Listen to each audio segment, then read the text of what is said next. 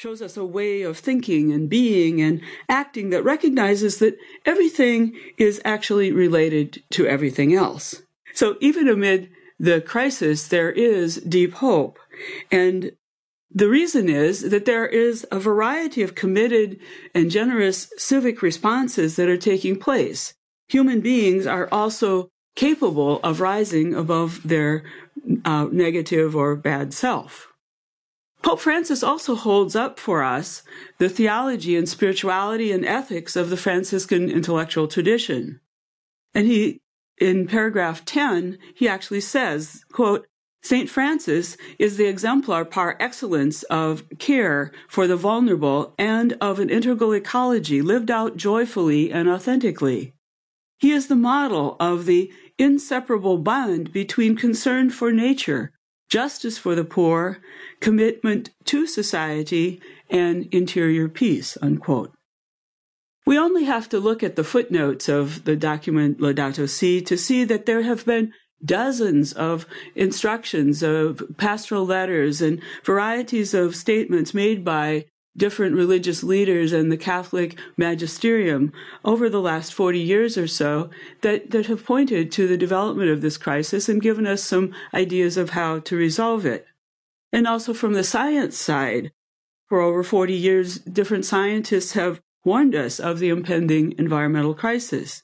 So here these two uh, come together in, in a, a kind of a common cause around the environmental crisis. Now, why should Christians, why should people of faith really care about this issue? Well, first of all, I think there are about five practical reasons. First, we can say that creation actually takes care of us. We have to withdraw from creation for any of our needs. We can say, perhaps, don't bite the hand that feeds you. Also, uh, we have a sense that caring for creation helps promote peace. We can think of any number of issues around land or water rights uh, that uh, propose uh, different situations of conflict. So to care for creation is a way to peace. Creation care is also part of the preferential option for the poor.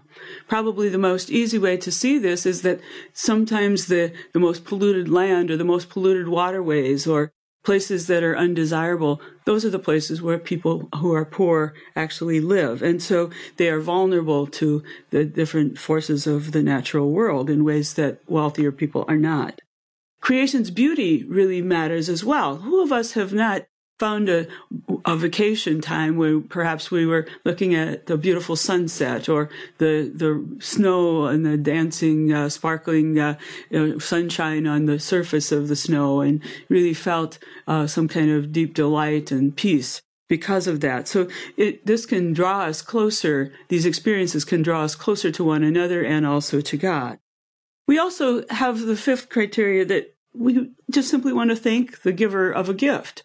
And any one of us who have been a giver or a receiver of a gift, we know that to to damage or to flaunt uh, the and to show our dislike for a gift, perhaps in front of the giver, is simply insulting. And so, in a similar kind of humanistic analogy, we can say that you know we really want to respect the gift of God's creation.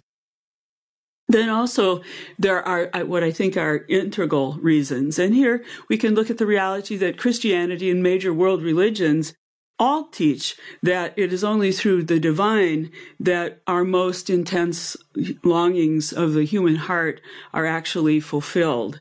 And so uh, we can see how uh, we have a need for th- this dialogue between uh, faith and, and science uh, so that we can get into the deeper, more satisfying ways of being and living. We are alienated as a modern culture from our sister mother earth. We see ourselves as the dominators and the ones who uh, use technology and science almost as gods rather than to have deep respect for creation. And that kind of points also to the fact that, that we have a very low level of earth literacy. Uh, most of us have very little knowledge of how the systems of the earth work and how, in fact, certain things that we do uh, really break into those systems and, and do uh, very heavy damage to the created world. I say often to my students that